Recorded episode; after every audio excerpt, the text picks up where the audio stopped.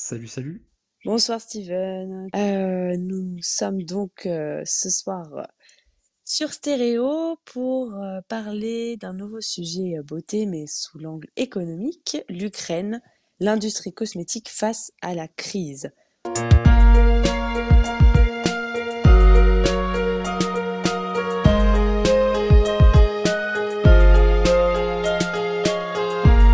Rubrique préférée, c'est Les auditeurs t'imaginent, où nos auditeurs devinent si tu chantes, danses ou pas, si tu aimes la musique, le classique électronique ou le contemporain.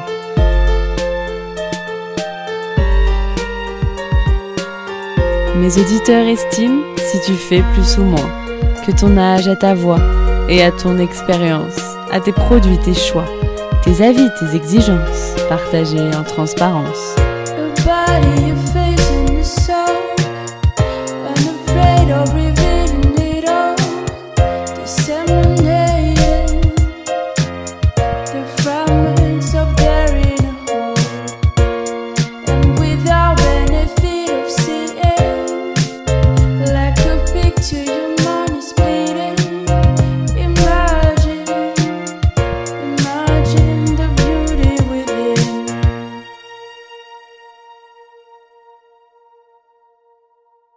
Ce soir, dans Beauté Imaginée, on se retrouve euh, avec Steven dans un format différent pour parler d'un thème beauté, mais sous un angle donc économique, l'industrie cosmétique face à la crise ukrainienne. C'est Steven qui a pensé à ce sujet hein, le mois dernier, et on a constaté depuis que les marques de produits de beauté sont toutes impactées à plus ou moins grande échelle.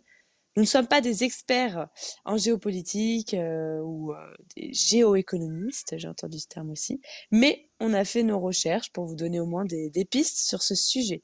Merci en tout cas d'être avec nous. Bonsoir Cricri, bonsoir Marjorie, Bonsoir à tout le monde. et on écoute le commentaire de Juliette. Salut tout le monde. Salut Juliette. Juliette. C'est à toi Steven. Alors, bah oui, exactement. Donc pour commencer ce live, en fait, euh, je vais, je vais reposer un peu quelques, quelques bases euh, du, du conflit qui nous amène à faire ce, ce live. Euh, donc pour rappel, euh, la guerre a commencé en Ukraine le 24 février par l'invasion russe. Depuis, de nombreuses réactions se sont fait entendre tout autour du monde qui se sont insurgées face à ces manœuvres et notamment ont eu des fortes répercussions euh, euh, sur les entreprises du pays, mais aussi de l'Union européenne et plus globalement euh, du monde entier. Donc euh, ce sont ces répercussions que nous allons voir euh, ce soir ensemble, mais aussi euh, l'impact euh, qu'il y a euh, au sein euh, du monde du cosmétique, euh, mais pas que. Euh, donc euh, voilà. Et du coup, pour commencer, chers auditeurs, on a une première question. Euh, Est-ce que vous avez remarqué en faisant vos courses que certains produits euh, manquaient dans, dans vos euh, magasins de proximité? Est-ce que vous avez fait ce constat ou pas encore? Dites-nous. On veut vous faire participer ce soir euh, avant de, de vous raconter Absolument. tout ce qu'on a trouvé. Donc, est-ce que poser plein de ça, questions. eh oui, est-ce que ça, c'est quelque chose que vous avez constaté? Donc, malheureusement, tant qu'on n'a pas au moins une réponse, on n'avance pas. Exactement, on va rester entre nous. Voilà, à meubler. Ah, c'est bon. Qui s'est dévoué? C'est Astrée. Alors moi j'ai rien remarqué de particulier. L'autre fois il y avait plus de glace au Monoprix mais c'est tout. D'accord. Alors, je sais pas si ça peut être lié, mais on sait-on Ouais, jamais. ouais. De toute façon, euh, Ah. en ce moment, plus rien nous étonne. hein.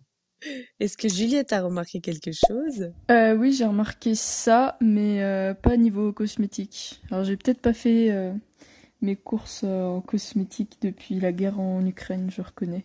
J'ai vu ça dans le dans les rayons euh, alimentaires. D'accord, mais quel rayon alimentaire, du coup, Juliette?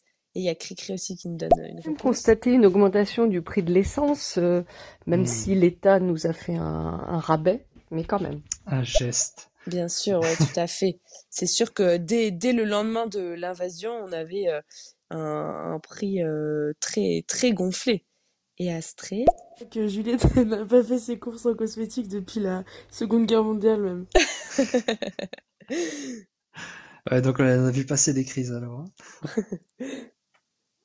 Bah, du coup, euh, Est-ce que, est-ce que quelqu'un a une idée? Donc personne n'a n'a constaté quoi que ce soit euh, de votre côté. Ce qui peut être intéressant aussi, c'est de dire euh, dans, dans quel magasin, quelle surface vous faites vos courses, et si c'est une grande surface ou une surface de proximité, ça peut être intéressant aussi.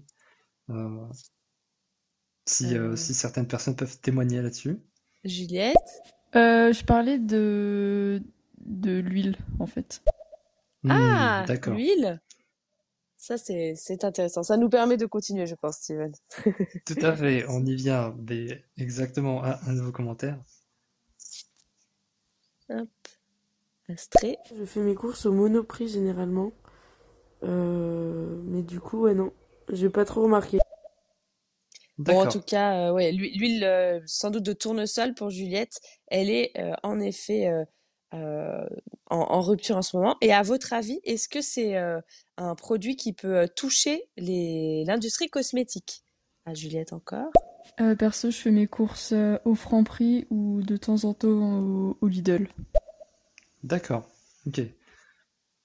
Donc ce sont plutôt des Bah commerces là, en fait, je voulais acheter de l'huile de noix et euh, je crois qu'il n'y en avait pas. D'accord, ok, l'huile de noix, ça marche. Mhm. Euh, bah, ce qui est relativement euh, plus étonnant, euh, parce qu'on peut imaginer qu'il y a des productions plutôt locales de l'huile de noix, mais euh, c'est c'est peut-être un, un sujet sur lequel on reviendra un peu plus tard. Euh, mais il s'avère que même les productions locales peuvent être en pénurie Mhm. euh, face à des demandes plus élevées de gros produits, enfin de, de gros consommateurs. Mm. Euh, Internationalement, ça a quand même un impact sur le local, oui, tout à fait. Donc, en tout cas, nous, on pensait peut-être à l'huile de tournesol dans euh, les pénuries que vous avez pu constater. Et euh, ça impacte euh, les cosmétiques puisqu'on peut l'utiliser notamment pour faire des macérats, par exemple. On y reviendra tout à l'heure. Mhm. Tout à fait, cher auditeur. En parlant de, de tous ces produits-là, on va revenir un peu plus sur de l'alimentaire. Euh, avez-vous connaissance d'un pays euh, sur notre continent qu'on appelle notamment le grenier de l'Europe? Est-ce que ça vous parle, ce terme? Hmm.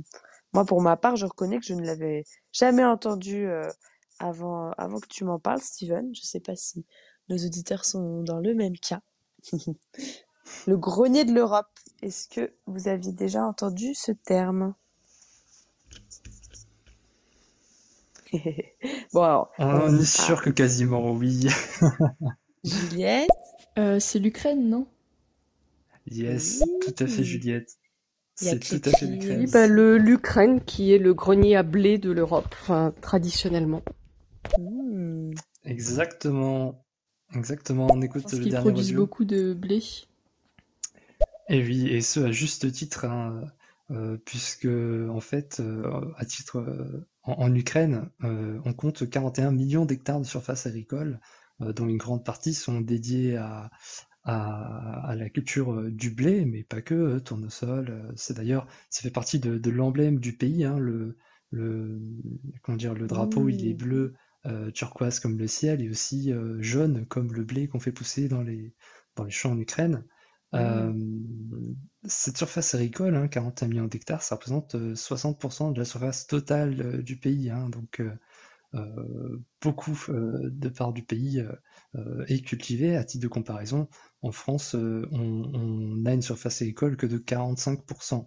Euh, donc euh, voilà, moitié moins, un peu 45%, plus euh, pardon, de, de la de surface du notre, pays. de notre pays total? Ah oui, contre C'est ça. 68. Ok, Contre ouais. 68 en Ukraine. Donc on comprend Hmm, vite, euh, d'accord. d'autant plus que le territoire ukrainien est, est plus propice au, au territoire agricole puisqu'il est plat, enfin il y a beaucoup de plaines, euh, donc c'est beaucoup plus simple à cultiver. Et puis sa position, euh, juste euh, au cœur de, au cœur de l'Europe, avec euh, des météos qui sont plus favorables et qui souffrent moins, du moins, du réchauffement climatique comme ce qu'on peut avoir en Ah, France déjà.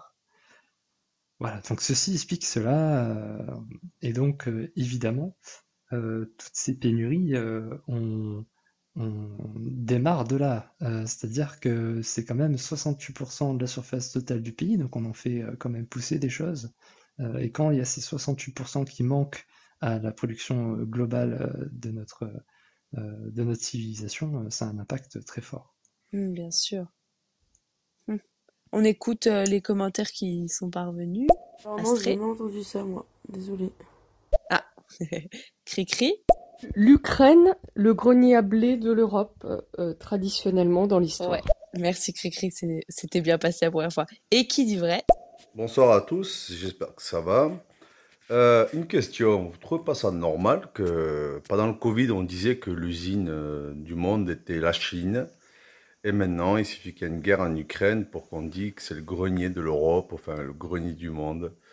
Je trouve ça chelou. Après, je veux pas paraître comme un complotiste ou quoi que ce soit. J'ai l'impression que à les écouter, on est toujours, euh, on a toujours besoin d'un pays. Mais euh, on sait tous qu'en France, quand même, on a des récoltes, on a du, du bétail, on a tout ce qu'il faut. Je trouve ça simplement bizarre. Voilà, c'était juste. J'espère que tout le monde va bien et passez un bon live. Je vous écoute tranquillement. Merci qui dit vrai de, de nous écouter. Bah, tu sais, je pense que ça dépend des secteurs, en fait, parce que du coup, chaque pays apporte, se spécialise en général pour euh, apporter un peu une valeur ajoutée. Donc, euh, dès qu'il y a une crise quelque part, malheureusement, dans la mondialisation, euh, par effet un peu domino, tous les autres pays peuvent euh, être impactés au moins sur le, le produit, le secteur sur lequel il était, euh, dans lequel il était spécialisé, quoi. Et du coup, là, en, en l'occurrence, oui, on, on va, on va décrire ensuite. Je, je passe à la Russie, Steven, ou tu voulais... Je, ouais, je rapporte juste un, un petit élément de compréhension euh, peut-être Mm. qui peut être intéressant, c'est que euh, l'Ukraine possède énormément de matières premières, mais elle ne les exploite pas pour autant.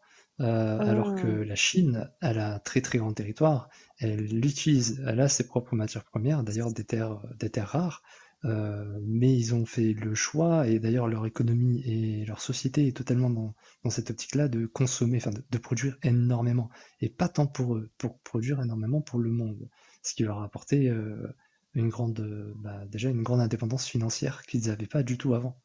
Euh, Mm. voilà. Puis ça peut, ça peut apporter quelques pistes de réflexion, on va dire. Donc on peut revenir effectivement sur la Russie euh, maintenant, une fois qu'on a parlé de l'Ukraine et détaillé un petit peu euh, euh, le, le béaba de la Mm. situation. Voilà. Euh, je te laisse continuer. Et oui, du coup, la, la Russie, par rapport à notre secteur de la beauté qui nous intéresse ce soir, on avait fait un live sur Beauté Russie avec Dorothea à l'époque. Euh, petite question à nouveau pour euh, essayer de classer la Russie sur euh, le, le- dans, dans le classement international des euh, pays consommateurs de produits d'hygiène beauté. Chers auditeurs, à votre avis, à quel rang est la Russie, sachant, pour vous donner deux, deux idées, que les États-Unis sont les premiers consommateurs au monde de produits d'hygiène beauté, je parle en 2018, et que la France est par exemple huitième. À votre avis, la Russie, euh, où est-ce qu'elle peut se positionner euh, avant, après, entre les deux? Dites-nous ce que ce que vous en pensez. Euh, donc en fait, je, je prends en compte tout ce qui est cosmétique au sens large et hygiène. Donc ça va être gel douche, shampoing, donc soins capillaires, soins visage, soins corps, maquillage, parfum aussi. Tout ça est englobé par ce secteur des, des cosmétiques et de l'hygiène beauté, comme on dit, euh, en grande distribution. Qu'en pense Astrée? Euh, je dirais que la Russie est quatrième. Quatrième pour Astrée? Mmh. Qu'en pense Juliette? Euh, je pense que la Russie est assez proche, enfin assez proche, euh, a plutôt un bon rang. Je crois que tu en avais déjà parlé, Alice. Euh, du coup, je dirais euh, troisième. Ah ouais. Ok. Mhm. Cri-cri. Je mettrais bien la Russie en quatrième ou cinquième position. Je pense que la Chine et peut-être l'Inde sont euh, avant en fait, à- à- à- entre les États-Unis et la Russie. Mhm. D'accord. Et Marjorie, bonsoir Marjorie. Je dirais troisième rang. Troisième rang pour Marjorie. Et qui dit vrai? Ben, pour répondre à ta question, Alice, euh, il me semble qu'ils sont deuxième ou troisième parce que j'ai cru comprendre ou j'ai cru entendre dire que tout ce qui est produits français, surtout cosmétiques et euh, tout ce qui est denrées rares, c'est-à-dire champagne, caviar, euh, enfin non pas caviar, champagne et tout ce qui s'ensuit, vin, alcool, spiritueux, euh, je crois que la France, c'est, enfin la Russie est numéro un en France. Je crois qu'il pourrait être en deuxième position dû à la grandeur du pays, par exemple. Mhm. alors, du coup, là, là, on parle des pays de façon euh, euh, indépendante, pas par rapport forcément aux exportations françaises. hein. Vraiment, le, le, nombre d'achats que le pays fait en argent, en, dollars en l'occurrence, euh, pour acheter des, produits d'hygiène beauté. Alors euh, la Russie est en fait en 2018 dixième. hein. Elle est quand même derrière la France. La France, on est donc huitième et la, pays, la, la Russie, pardon, est le dixième pays consommateur en hygiène beauté. Donc euh, c'est moins moins élevé que les États-Unis ou la France, mais ça reste un, un, un marché euh, hyper important pour euh, les marques internationales de beauté. Pour vous donner un petit chiffre, ça correspond pour les États-Unis à 89 milliards de dollars de consommation d'achat, euh, quand la Russie, elle, consomme pour 11 milliards de dollars. Donc voilà, euh, Eh ce oui. n'est pas négligeable. Et en, en 2021, par contre, elle a un petit peu, elle est passée au, au rang, au 11e rang, ce qui représentait sur, euh, à l'échelle mondiale 1,9% de la valeur consommée dans le monde. 1,9%. Donc c'est pas, euh, voilà, c'est pas aussi impactant que s'il y avait un problème côté États-Unis, disons, mais ça reste euh, une, voilà, une véritable, un véritable marché. Et oui, tout à fait. D'autant plus que après, effectivement, le territoire est grand, la population est nombreuse en Russie, mais ils n'ont pas forcément les mêmes, euh, les mêmes moyens et le niveau de vie que pourrait avoir euh, une personne vivant aux États-Unis, euh, en Chine ou au Japon.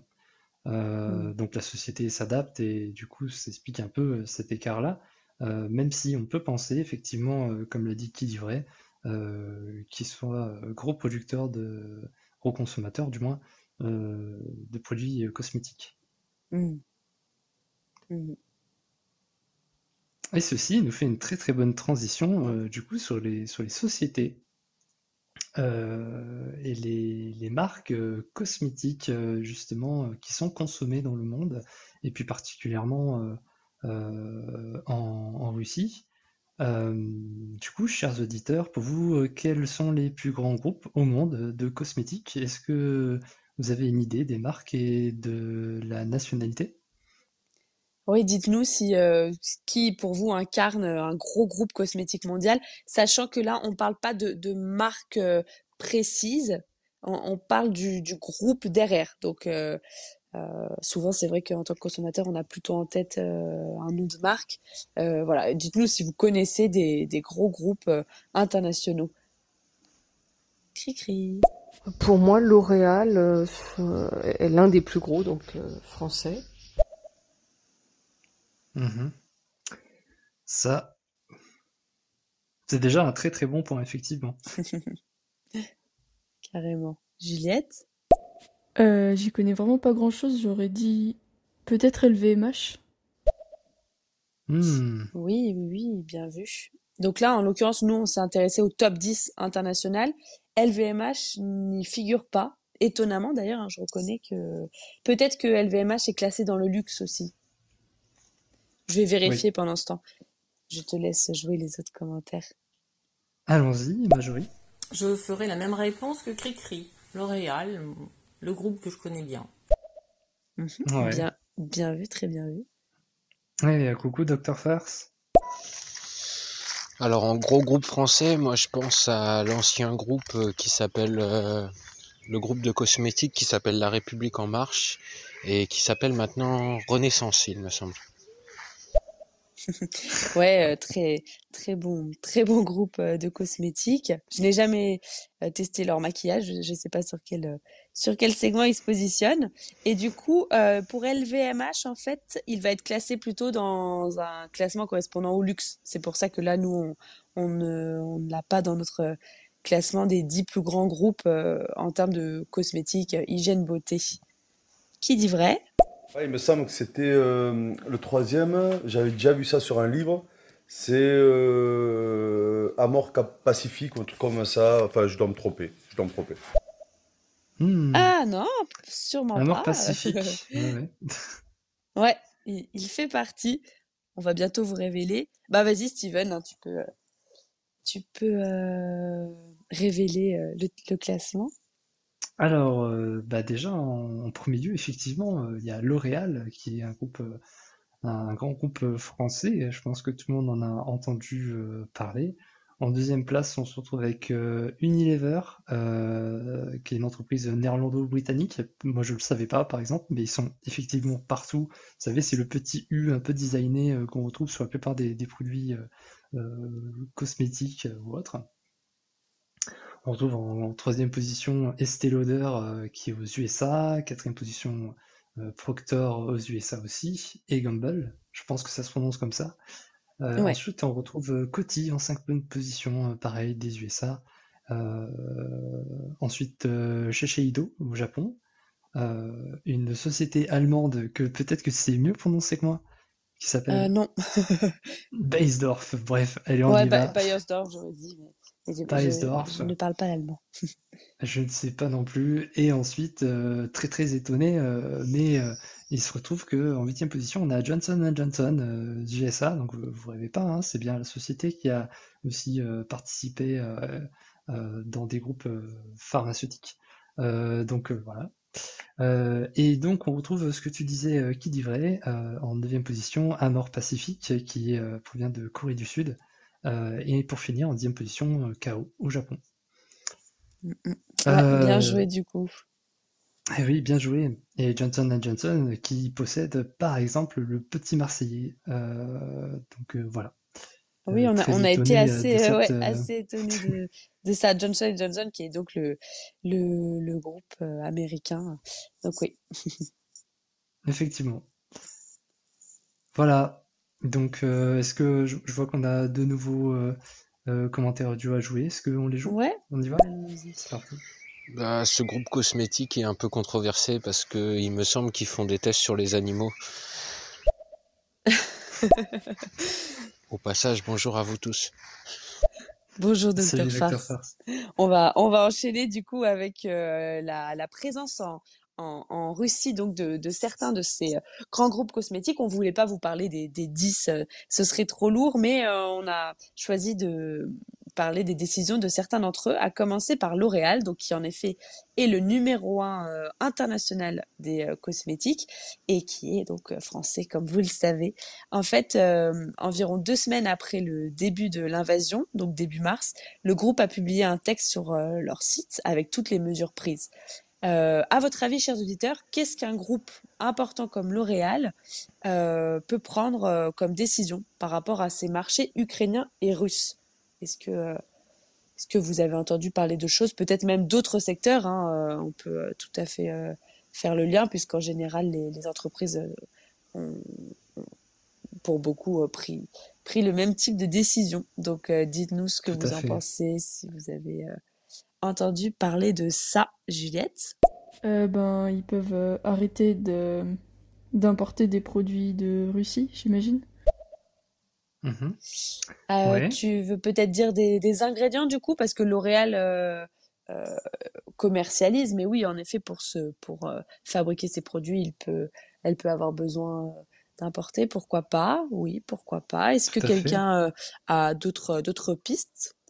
Par rapport à, Il peut y avoir euh, du ça? packaging, il peut y avoir aussi euh, quel serait la genre de, de communication. euh, Hmm. euh, c'est très tendu pour, une, pour un grand groupe comme ça de s'avancer euh, au devant de la scène. Alors, Cricri? Il pourrait décider de quitter la Russie, d'ailleurs. Je me demande si L'Oréal. Je ne suis pas sûre. Je pense qu'ils ont peut-être arrêté certaines activités de production, mais je ne crois pas qu'ils aient quitté la Russie. Donc on t'entend un peu de loin, Cricri, mais euh, si j'ai bien entendu euh, que L'Oréal aurait quitté la Russie et, euh, et arrêté ses usines de production, c'est ce que j'ai cru entendre. Est-ce que tu confirmes, euh, Alice? Ouais, j'ai pas très bien entendu non plus, mais je crois, je crois que c'était ça. Peut-être que Cricri va nous reconfirmer. En attendant, on, on écoute Juliette. Je sais pas si c'est passé mon message. Euh, oui, je parlais des ingrédients. D'accord, ok. Oui, d'accord. Euh, en effet, alors pour euh, ce qui est des, des ingrédients, c'est pas pas un élément qu'ils ont cité dans leur euh, dans leur déclaration sur leur site internet. Donc ça, je ne pourrais pas te dire. C'est pas forcément un élément central du coup de de de, de leur décision par rapport à cette crise. Qui dit vrai? Je crois que L'Oréal, il me semble, hein, parce que j'avais suivi un peu le début, euh, je pense qu'ils ont euh, fait comme la plupart euh, des groupes français, allemands et tout ça. ils ont arrêté le e-commerce, je crois. C'est-à-dire que les gens en Russie ne pouvaient pas acheter sur, sur leur site. Mais de mémoire, je crois qu'ils continuent toujours à ravitailler les magasins implantés en Russie. Ou le contraire. Oh, je sais plus. Oh, oh là là, c'est dur. Alors, euh, très, très bonne piste hein, qui dit vrai. En effet, c'est un, euh, des choix qu'une entreprise euh, internationale comme ça doit, prendre, doit faire, pardon, faire un choix. Et du coup, pour ce qui est du site e-commerce, il a été clôturé par la marque, tout comme en fait les magasins. Euh, les magasins aussi euh, ont été euh, clôturés en Russie, puisque L'Oréal a 2500 collaborateurs russes et qu'ils ont euh, dû euh, provisoirement fermer leurs boutiques. Parallèlement, au niveau de, des investissements, ah, on a peut-être eu d'autres d'autres commentaires par rapport à ça. Mais donc, Oui. qui dit vrai, c'était bon pour la partie e-commerce et en revanche, L'Oréal a, a déclaré avoir aussi fermé tous ses magasins. Docteur France? Alors, moi, je me pose une question plus sérieusement qui est peut-être hors sujet, mais quel est le rapport de, des entreprises cosmétiques russes par rapport à l'éco-responsabilité et tout ça? Dans le Hmm. sens où il me semble qu'il y a une dizaine d'années, j'avais entendu dire que au niveau de leur agriculture, les Russes sont euh, privilégient beaucoup. Enfin, il y a des lois qui permettent d'éviter l'usage de certains pesticides et tout ça. Je crois qu'ils ont des, des lois assez dures euh, pour euh, en faveur de l'écologie. Euh, dites-moi si je me trompe. Alors, je me pose la question en ce qui concerne le cosmétique. Voilà. Hmm. Alors, je Ah, pourrais peut-être apporter un petit peu de, de réponse euh, là-dessus. Ouais. Euh, donc, euh, la Russie est un très très gros producteur de pesticides euh, et aussi d'engrais. D'accord. donc ça c'est voilà, il faudrait retrouver des, des articles qui pourraient un peu plus approfondir le sujet, mais euh, du moins de, de ce que j'en avais étudié à l'époque, euh, ils n'étaient pas forcément euh, euh, à fond euh, sur la protection euh, Mm. euh, C'était pas de la priorité. sachant effectivement, sachant que en fait, euh, même Vladimir Poutine, ça l'arrange un peu, c'est-à-dire le réchauffement climatique, eux, ils doivent privilégier euh, le soin des sols, mais ils savent que s'il y a un réchauffement climatique qui dure, ils vont avoir euh, euh, une fonte du permafrost euh, à des endroits où c'est pas possible de cultiver, et ils vont pouvoir Ah, cultiver. Donc euh, d'accord. pour eux, c'est pour ça que les engagements tenus par la Russie euh, sont sont jamais très bien tenus en fait. Ah, d'accord. Ok, je Voilà. comprends. Mhm. Donc euh, c'est un peu euh, tendancieux, c'est-à-dire que je pense que oui, euh, ils ont tout intérêt à préserver euh, la nature des sols et à faire en sorte que ça se passe bien. Par contre, je doute de leur bonne volonté, de leur bonne foi quant à exactement L'engagement écologique. Mhm. Voilà, l'engagement Ouais, écologique, je doute de ça. Alors, on a aussi un commentaire de Cricri, peut-être pour redonner d'autres idées de, de décisions que, que L'Oréal a pu prendre. Non, non, en fait, ce que je voulais dire, c'est que justement, ils n'ont pas arrêté euh, la production, mais je crois qu'ils ont arrêté euh, certaines activités, mais je crois pas qu'ils aient quitté la Russie, L'Oréal. En tout cas, ils n'ont ils n'ont pas revendu, par exemple, leur magasin, mais ils ont bien, euh, début mars, fermé leurs euh, boutiques, les espaces aussi dans les grands magasins et leur site internet apparemment. Ouais. Docteur France, D'accord. Je suis toujours assez réfractaire à ces mesures qui visent à, à punir euh, les citoyens d'un pays, euh, c'est-à-dire tout ce qui est mesures commerciales, embargo et tout ça. En plus, dans le cas des dictatures, ça favorise euh, finalement la justification des, des dictateurs. Donc je suis toujours très très réticent vis-à-vis de ces mesures de d'embargo et puis leur hypocrisie dans le sens où par exemple par rapport au gaz, euh, bah finalement quand tu importes du gaz du Éta- des États-Unis, euh, bah t'approuves le fracking en fait. Donc euh, c'est toujours euh, un petit peu compliqué de, de culpabiliser les citoyens. Voilà. Euh, Alors, pareil pour ce hein, qui est le fait de bannir les sportifs de haut niveau dans les compétitions, etc. À l'Eurovision, c'est très perturbant, moi je trouve ce genre de mesures. Je trouve ça même carrément autoritaire. Alors, ouais, dans un sens, je comprends ce point de vue aussi. Euh, le, le but des, des grandes mesures qui ont été apparemment euh, mises en place, enfin, du moins le- l'effet qui était escompté, euh, c'était de couper la tête à l'économie de guerre russe. Et si Mm. tu, c'est une, guerre morale en fait. Hein. Si tu appauvris euh, moralement le peuple et que tu euh, et que tu comment dire voilà montre en plus par la communication euh, très forte euh, qu'il peut y avoir là-bas sur des réseaux détournés euh, ce qui se passe en Ukraine, tu donnes des, billes au peuple pour dire ça se passe pas bien de l'autre côté de vos frontières et ce que dit le gouvernement c'est peut-être pas forcément la vérité. Et le but derrière tout ça, c'est que le peuple puisse avoir le, comment dire, un peu la force de se rebeller un peu contre le gouvernement. Il y a eu des manifestations au début de la guerre en Ukraine qui ont été Oui, fortement réprimandées et des lois ont été mises en place euh, par le gouvernement russe pour empêcher les gens de se rassembler et de manifester. Euh, Là-bas, je pense que le goulag il fonctionne à balle. euh, ils doivent éparpiller des gens aux quatre coins de la Russie. C'est un territoire très très grand pour gouverner et asseoir une dictature en, en Russie. Ça doit être très très facile de par la taille du pays et la possibilité d'éparpiller les gens dans des endroits totalement isolés avec des cultures totalement différentes euh, qui n'ont pas forcément de connexion à Internet où il y a un travail permanent parce que c'est la survie, euh, notamment en Sibérie. Mhm, mhm. On, s'éloigne Voilà. un peu du, du sujet cosmétique, vrai, mais oui, c'est intéressant mais et euh, bon, on va on va écouter les commentaires puis après on, on enchaînera un De, peu. de mémoire, je pense que Poutine, euh, il est content que ça se réchauffe. Parce qu'il peut agrandir son, son territoire. euh, Enfin, je sais pas si vous pouvez me comprendre.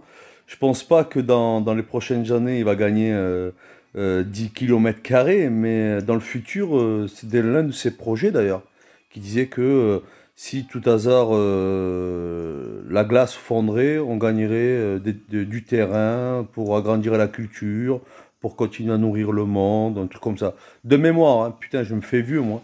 Tout est de mémoire. hein. Ah bah désolé qui dit vrai, on a dû jouer ton commentaire un peu tard parce que ça se recoupe avec euh, ce que ce que Steven Steven pardon excuse-moi euh, expliquait tout à l'heure. Docteur Farce. Alors je crois que c'était bien euh, le projet de Poutine, il en a encore parlé autour de 2020, d'être le premier exportateur de produits bio. Je sais pas trop où il en est actuellement, hein, mais, mais c'était vraiment dans, dans sa volonté première euh, au niveau économique euh, d'exporter en masse le bio. D'accord. Bah, je comprends votre point de vue, mais euh, concrètement, techniquement, il me semble que euh, au niveau de l'inflation et tout ça, euh, on est plus emmerdé par nos propres mesures que les Russes eux-mêmes, parce que ils ont euh, quand même un bon approvisionnement interne. Faut voir aussi l'espace qu'ils ont. Donc, euh, en fait, je pense que euh, il y a un protectionnisme, un nationalisme russe qui fait que euh, ils ont une certaine autonomie par rapport au commerce mondial. Et puis ils ont quand même des bons contacts avec la Chine, etc. Donc je pense qu'on va plus être emmerdés nous-mêmes par ces propres mesures organisées par nos gouvernements. C'est sûr que c'est tout toute la difficulté ne ne pas rien faire mais ne pas se complètement se sacrifier non plus, c'est ouais, Tout à des, fait. des décisions euh, pas pas évidentes. Non, et, Et surtout, c'est que l'avenir qui nous dira euh, de comment, si c'était si efficace, c'était, voilà, si c'était une bonne idée ou pas. euh, parce que là, euh, voilà, Ouais. c'est compliqué. euh. C'est sûr. Nous, euh, nous, avec nos euh, voilà, hein. pas de souci. Quoi? Vas-y, on y va. phrase Juliette. quand même. Ah non, ok. Non, euh, je, je disais juste. euh, euh, Pardon, du cosmétique. coup, je- Est-ce que en, en Russie, euh, il y a des, bah, des ingrédients justement ou des trucs, euh, enfin des, ouais, des, des ingrédients liés aux produits cosmétiques euh, qu'on ne voit qu'en Russie? Je, je sais pas. Euh, bonne question. Ça, On, va parler juste après des, des ingrédients. En l'occurrence, c'est, ça serait plutôt euh, les ingrédients euh, euh, côté euh, Ukraine qui manqueraient euh, aux, aux marques euh, actuellement. Mais euh, ça, ça aurait pu euh, Aussi, tout à fait. Et en fait, du coup, une autre, euh, une autre mesure que L'Oréal a prise, c'est euh, de faire un don euh, à, à l'Ukraine via la Croix-Rouge notamment. Je ne sais pas si vous avez entendu le montant du, du don fait par L'Oréal, qui est assez colossal. Si quelqu'un l'a entendu, vous pouvez nous le dire en commentaire. Et euh, euh, L'Oréal a organisé une campagne mondiale de collecte de fonds et un programme de bénévolat interne pour inciter ses salariés à faire des dons. Donc euh, ça lui a permis euh, de, de rassembler euh, ce montant. J'attends un peu avant de vous le dire. Et euh, Mhm. parallèlement, l'entreprise a distribué 250 000 produits essentiels d'hygiène et de soins aux Ukrainiens. Donc il y a, y a euh, y a deux approches en fait euh, quand une marque veut montrer qu'elle euh, qu'elle condamne donc cette crise et euh, se positionner, c'est à la fois de se retirer du marché russe et de donner de l'aide euh, au, au marché euh, ukrainien. En l'occur- en l'occurrence, L'Oréal a 326 collaborateurs ukrainiens. Et du coup, pour le montant donné, c'est 5 millions qui ont été donnés euh, par euh, L'Oréal à l'Ukraine via la Croix-Rouge. Petit, ouais. Tu veux oui. rebondir? Euh, non, non, je, je- je pensais juste, euh, je pensais juste euh, deux secondes et demie à, au nombre de salariés que Ikea avait laissé du coup un peu de côté en, en Russie. Euh, Oui. mais ça reste euh, bah, très très impactant de toute façon euh, pour n'importe quel salarié de se retrouver avec une entreprise qui doit quitter le pays justement à cause euh, d'une guerre euh, qui est dans le pays voisin. Euh, Oui, on oui. peut écouter le commentaire de Qui dit vrai? Ouais, ouais, je connais le montant. Ouais. D'ailleurs, il m'a fait mal. Moi, j'aurais juste voulu un 5 avec deux zéros. Et je pense qu'ils ont donné plus de 5 millions d'euros à la Croix-Rouge pour l'Ukraine. Un truc de branque. Merci, L'Oréal. Merci. Donc, les filles, quand vous achetez votre rouge à lèvres, il y a les trois quarts du montant qui est parti à l'Ukraine. C'est bien d'un côté, c'est bien. C'est sûr que ça fait, ça fait réaliser le, type de marge qu'un tel groupe euh, euh, crée. Hein. C'est, c'est évident que les marges sont colossales. Après, euh, il y a énormément de salariés qui, qui vivent de ça derrière. Bon, c'est, c'est, l'industrie qui est comme ça. Et dernière information euh, sur L'Oréal, après on passera à l'entreprise suivante. Euh, Ils ont aussi euh, interrompu les investissements publicitaires. Euh, ça, euh, beaucoup d'autres entreprises ont fait de même en Russie. En revanche, selon le site CNews, l'usine de production de L'Oréal à proximité de Moscou continuerait, elle, de fonctionner. On a regardé aussi l'action de L'Oréal pour voir s'il y avait eu un impact euh, suite à, cette, à ces décisions, suite à l'invasion de l'Ukraine. En l'occurrence, juste après euh, la crise ukrainienne, euh, le 24 février, l'invasion, il n'y a pas eu de chute significative. Elle était à 340 euros à l'époque. Ensuite, elle, a baissé fin avril seulement pour atteindre 320 euros aujourd'hui, l'action de L'Oréal. Donc, pas de chute immédiate suite à la fermeture des magasins de L'Oréal. Et oui, tout à fait. Ce qui me permet de continuer du coup sur euh, des grosses marques euh, françaises aussi. On a sélectionné euh, quelques-unes sur lesquelles on s'est intéressé, et notamment une qui est bien du sud de la France, qui s'appelle l'Occitane. Est-ce que vous connaissez l'Occitane, chers auditeurs? Est-ce que vous utilisez des produits de cette marque? Ah oui, dites-nous, en attendant, on va écouter Docteur Farce. Bon bah merci à L'Oréal hein, de soutenir, euh, de financer peut-être l'armement du commandement Azov. Donc euh, quand vous achetez des produits L'Oréal, potentiellement vous permettez euh, d'armer des gens qui sont en bonne partie des néo-nazis. Et merci de soutenir l'Ukraine, un des premiers gouvernements qui a interdit formellement le Parti communiste. Ah bah ouais, bah après ça dépend, euh, ça dépend comment euh, comment on se on se positionne. Euh, si on voilà, si on, on est plutôt sensible à la communication euh, dans nos médias, on va dire, ou ou à celle euh, de de, de l'autre côté, on va dire. Euh, du coup, euh, tu tu parlais de de l'Occitane. Euh, Tout à fait. Est-ce que Est-ce que euh, des, des personnes utilisent... Ah bah, Ah, moi je connais l'Occitane parce que j'ai une sœur qui, qui aime beaucoup. Je vais peut-être déjà vous faire un cadeau euh, de cette marque. Ah ouais, d'accord. Et donc, euh, tu, tu dois savoir euh, ouais, que c'est euh, une marque euh, régionale de, de, qui essaye de, de promouvoir la, la Provence. Dans ce cas-là, est-ce que Cricri connaît? Oui, je, j'ai été amenée à acheter euh, de la, notamment, crème de jour euh, de chez l'Occitane, que j'ai, trouvé pas mal Hmm. d'ailleurs. Je vois très bien laquelle c'est. Mhm. Ah oui? Tu es Oui, oui, bah, il y consommateur en a, il aussi. y en a quelques-unes, mais ouais, ouais, c'est ça. Qu'en pense qui dit vrai? Ouais, je connais. J'habite euh, dans l'Occitanie, justement. Je suis dans les Hautes-Pyrénées. Et ma femme utilise euh, ce produit-là qui s'avère être bien et très cher. Apparemment, c'est naturel et c'est très cher. Mais bon, Ah, Effectivement, euh, je, je prends pas pas. réputé pour être. euh, Effectivement, l'Occitane, c'est pas réputé pour être euh, low cost, mais euh, je Oui, comprends. c'est un positionnement haut de gamme avec tout un univers dans Mhm. les boutiques. Le, le design est très travaillé, le packaging aussi. Donc, c'est sûr que dans l'industrie euh, cosmétique, on essaye aussi de, de vendre voilà une sorte d'ambiance autour. Et euh, soit, soit on adhère, soit on n'adhère pas, mais euh, les, les prix euh, vont, vont avec. Juliette?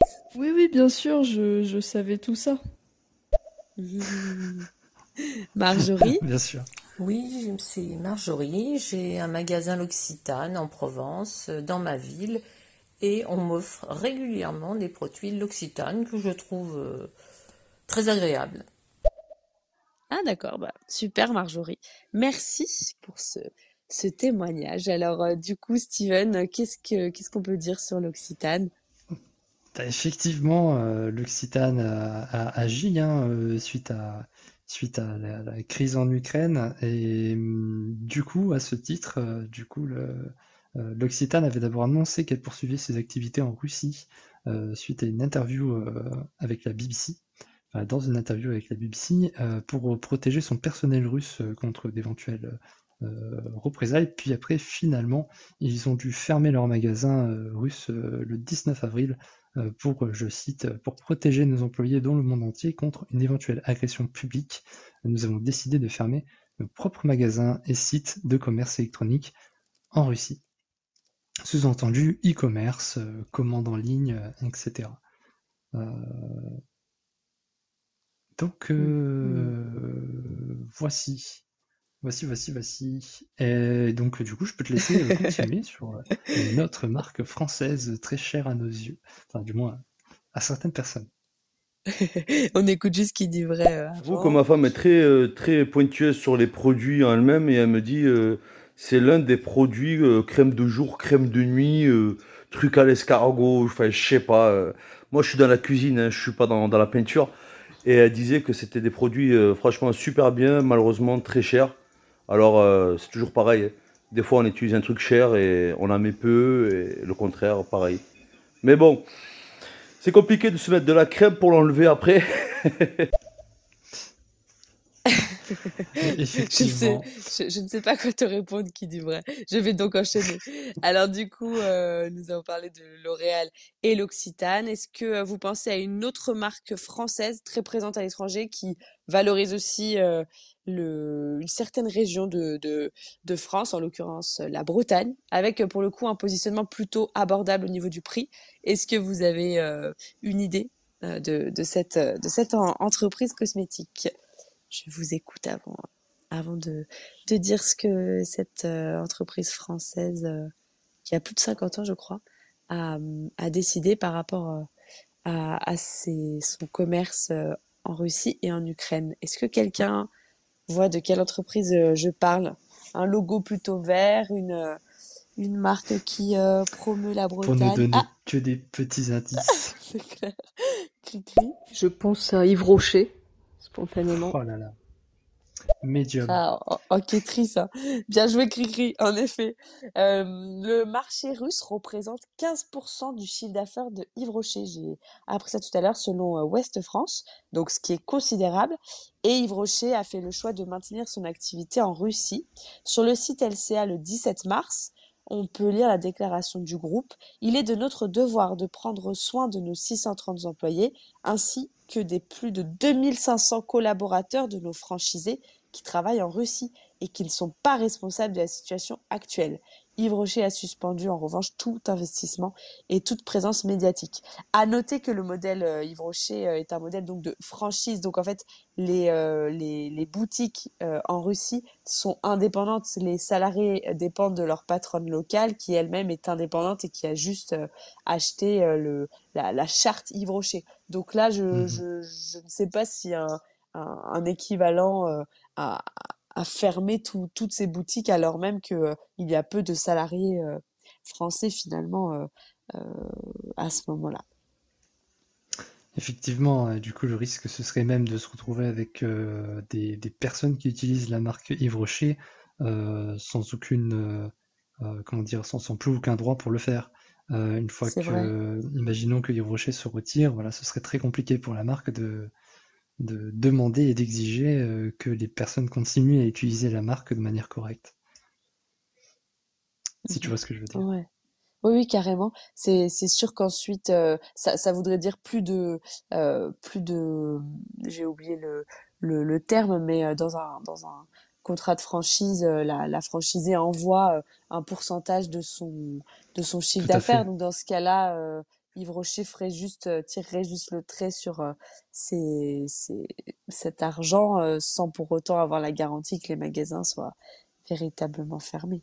Qui dit vrai, Tout à fait. Alors, étant maître crépier euh, et, euh, et tout ça, bon, j'ai passé ma, ma carrière en Bretagne. Je dirais la seule, euh, la seule euh, euh, entreprise euh, cosmétique est Lévire, avec la crème 100% breton. Non, c'était une poutade.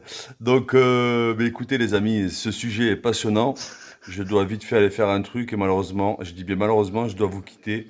Eh bien, c'est super des petits lives comme ça. Franchement, c'est merci Alice, merci Steven et Astrée, Juliette, euh, Cricri, Marjorie et Docteur Farce. J'espère que j'oublie personne. Andrea, Samantha, Fofo et merde, j'ai ripé, j'ai Merci qui dit vrai, euh, tu pourras écouter le, vrai. replay, euh, notamment sur mon blog Beauté Imaginée.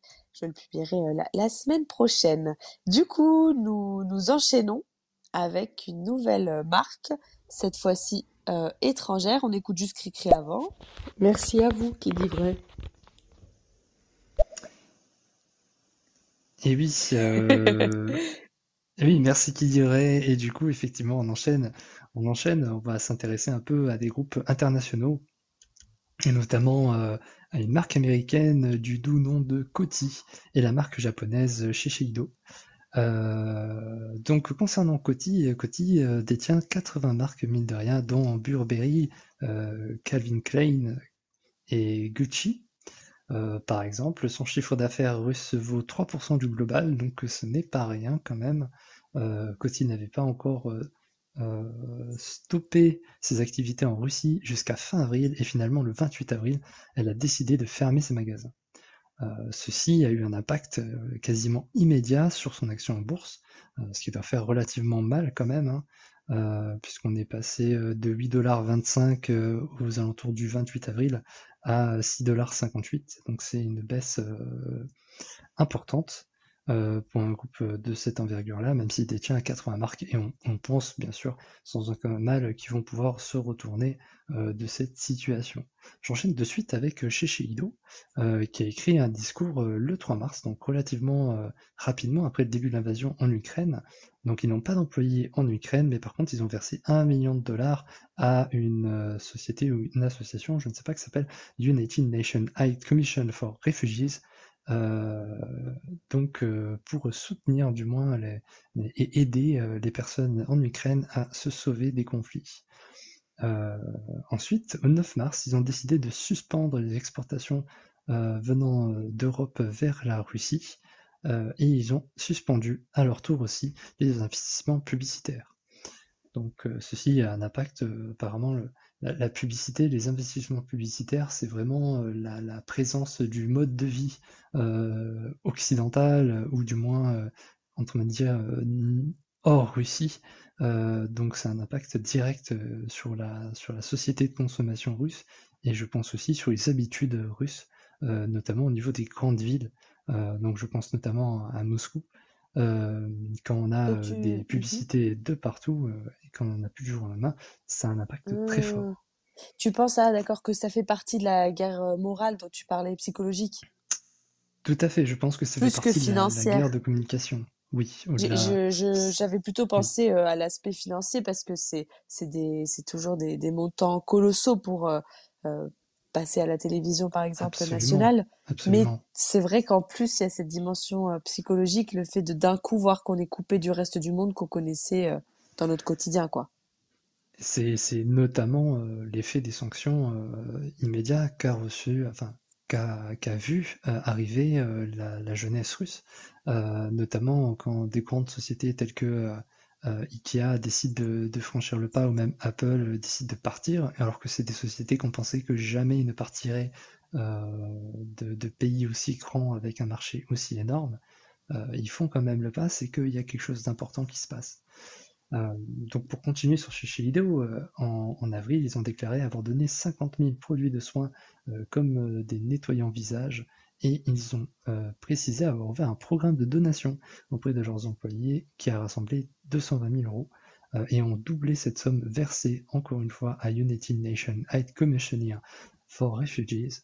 Donc on, va dire que euh, sont vachement investis dans la cause, ça fait plaisir à voir. Au niveau de leur action boursière, donc ils sont plutôt stables, contrairement à ce qu'on peut voir avec Coty. Ils ont euh, un peu grimpé euh, au début mars. On peut- je pense que c'est à peu près euh, lié à leurs euh, différentes actions euh, euh, généreuses euh, vis-à-vis de la situation avec l'Ukraine, ce qui a forcément dû euh, valoriser un peu l'image de marque. Euh, ça s'est légèrement euh, pété les dents euh, fin mars et euh, ça c'est voilà là on, on est à peu près au même niveau euh, euh, que fin mars euh, actuellement mais ils sont Ouais, stabilisés ils n'ont pas l'air d'avoir euh, voilà. Ils ont un petit peu chuté après l'annonce euh, du 3 mars euh, puis ils ont remonté mais voilà c'est ça c'est un peu un denti mais ils ont l'air de, de quand même très très bien se débrouiller. Oui, après ce qu'on s'était dit, c'est que la, la chute là, juste après leur annonce, euh, justifie sans doute le fait qu'ils aient attendu si longtemps avant de, de quitter le pays parce qu'ils avaient anticipé euh, évidemment cette chute euh, boursière. Oui possible effectivement Et du coup, voilà, euh, la, la première euh, problématique du secteur, euh, vous l'avez compris, c'était pour les marques qui commercialisent en Russie et en Ukraine de décider si elles y restaient ou non. Et l'autre problématique pour le secteur, c'est bien sûr de faire face à la pénurie de certaines matières premières ou à la hausse des coûts. Donc c'est de ça dont on va parler maintenant. Tout à fait. Et si je peux rebondir là-dessus en disant que peut-être que certaines entreprises ont, ont décidé de rester un petit peu en Russie euh, plus ou moins longtemps, c'était peut-être le temps de changer leur fournisseur ou de se retourner de la situation en fonction de leur organisation en interne. Ça explique encore peut-être pourquoi euh, les, voilà, les, les différentes... euh, voilà, L'Oréal, ils ont été assez rapides, mais peut-être qu'ils avaient les moyens de l'être. Euh, alors que euh, Coty, euh, pas vraiment, ils ont mis du temps. En même temps, c'est 80 marques à gérer, donc ça devait pas être simple à, mettre en place et faire bouger ce petit monde. T'as raison. Oui, oui, ça, ça, ça change tout d'avoir plusieurs marques ou pas. Mm, mm. Et oui. Et du coup, nous, nous enchaînons avec donc les matières premières problématiques. Steven, tu, tu commences avec les ingrédients du coup? Exactement, ceci nous permet euh, bah, de faire une magnifique transition euh, sur les, sur les, sur les produits utilisés et les ingrédients utilisés euh, dans nos cosmétiques. Vous savez que la plupart des cosmétiques sont hydratants, sont assez gras, etc. Tout, tout ça, c'est et bah, Tu, tu ferais, tu ferais un, un super menteur. oui, c'est ça. Mais bon, euh, hydratants pour pénétrer pour, dans euh, la peau. pour- Non, non, euh, je pense pas non plus. Euh, mais Ils sont riches pour mais nourrir euh, la peau en profondeur et euh, toutes les surfaces de l'épiderme, oui. exactement. Euh, mais du coup, euh, mais du coup, les ingrédients utilisés pour avoir cette texture-là et cet effet sur votre peau, c'est notamment des huiles. Euh, huiles Oui. pour la grande partie euh, produites sous le sol ukrainien. Euh, donc euh, ça, ça pose notamment euh, des soucis et on note, on estime hein, pour la, la- la plupart des produits de l'industrie, une hausse à 25 à 30% euh, des coûts estimés entre le packaging et les ingrédients. À votre avis, cher auditeur, pourquoi les prix ils augmentent à ce point? Même si on en a, je pense, déjà parlé, mais euh, Mm. ça permet de relancer un petit peu la discussion et l'échange entre nous. Tout à fait. Chers auditeurs, alors, des idées? Nous avons qui en ce moment? Juliette, Astrée, Cricri, Marjorie, Andrea, Samantha. Merci à toutes d'être avec nous. Qu'est-ce que vous en pensez? Qu'est-ce qui peut justifier, qu'est-ce qui peut expliquer le fait que euh, la hausse euh, moyenne des coûts pour l'industrie euh, des cosmétiques soit en ce moment entre 25 et 30%? Juliette. Est-ce que vous pouvez répéter la question, s'il vous plaît? Ah bah parfait, tu vois, on est, on est connectés. Normalement, j'ai, à moins que tu veuilles qu'on répète une troisième fois, donc dis-nous si c'est ça. Mais euh, on, vous demande du coup euh, si vous avez des, idées d'explication à cette hausse euh, des, prix des matières premières dont l'industrie cosmétique a besoin. Nous sommes rejoints par Le Blaison et Anestein, si je ne n'écorche pas ton nom. Bonsoir à tous les deux. Marjorie? Je dirais les difficultés d'approvisionnement, peut-être, euh, pour retrouver certaines huiles. Tout Mhm. à fait. Ouais, ouais. Bonne, euh, bonne euh, première piste. Bon, je pense que ce point est quand même assez euh, technique. Tu vas pouvoir euh, Oui, révéler. euh, euh, bah, effectivement, euh, bah, vous l'avez déjà, déjà un peu dit, euh, il y, a il y a plusieurs raisons. Euh, on sait déjà, hein, que, on en a parlé au début du live, euh, que l'Ukraine était le grenier de l'Europe, mais à juste titre, du coup, elles exportaient beaucoup, mais depuis la guerre en Ukraine, ces exportations ont énormément baissé, puisque euh, il n'est plus possible de voler euh, tranquillement en avion en Ukraine, c'est plus possible, et les champs ne sont plus exploités, ou ne sont plus exploitables à cause, à cause des bombes, des bombardements qui ont été faits sur les sols. Pour lui, le tournesol, elle, en plus, elle est utilisée dans des mascaras, mais aussi pour faire des, des huiles de massage, euh, ou créer Des des ma savons. Donc, pardon, euh, pas des mascaras. Oui, euh, je, précise juste. C'est, voilà, mascaras. c'était cette partie-là, c'est moi non. qui ai écrit euh, l'utilité des, des produits cosmétiques, et donc c'est bien un macérat qui permet de faire euh, tremper euh, un, un, un actif, une, une fleur ou une plante dans une huile pour ensuite euh, euh, bénéficier d'une huile avec euh, les propriétés de l'actif. Ouais. Exactement. Et du coup, ben, c'est dans ces situations-là qu'on se rend compte à quel point l'Ukraine fournissait énormément de matières premières, tel point que aujourd'hui, même en France, il n'est plus possible de trouver d'huile de tournesol ou même d'huile multi multi sources, donc tournesol, colza, autres, parce que euh, euh, de grands groupes doivent se tourner vers d'autres euh, solutions locales pour accéder à, à leurs matières premières. Et mais il y a aussi, du coup, dans les cosmétiques de l'alcool. L'alcool est utilisé dans beaucoup de cosmétiques de soins du visage, pour les cheveux même du maquillage, parce qu'ils ont des propriétés asséchantes, rafraîchissantes et antimicrobiennes.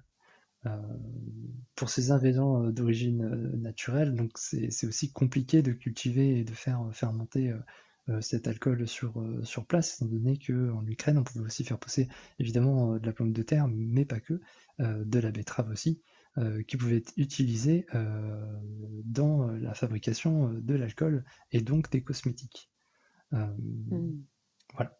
Ce sont notamment des matières premières que ces grands groupes et ces marques-là doivent trouver abon- avec abondance euh, en Europe, Ailleurs. euh, Mm.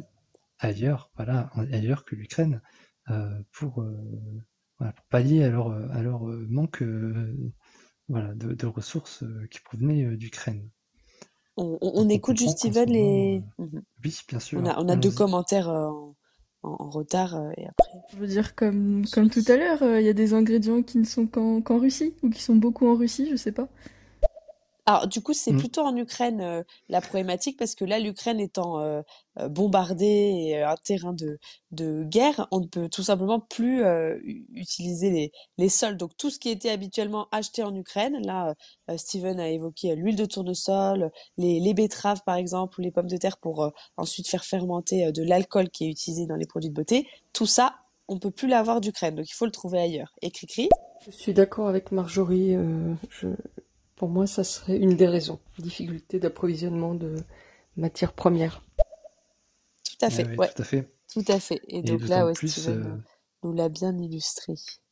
Mhm. Et d'autant plus que ce serait très mal vu pour un pays, enfin pour un groupe, euh, d'utiliser euh, euh, cet événement euh, dramatique pour aller s'approvisionner en Russie.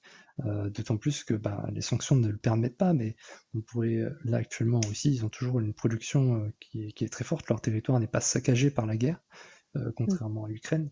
Mais euh, voilà, ce serait impensable pour un groupe euh, d'aller euh, s'approvisionner euh, et de compléter son, son manque à gagner euh, par euh, une, euh, une ressource qui est produite en Russie.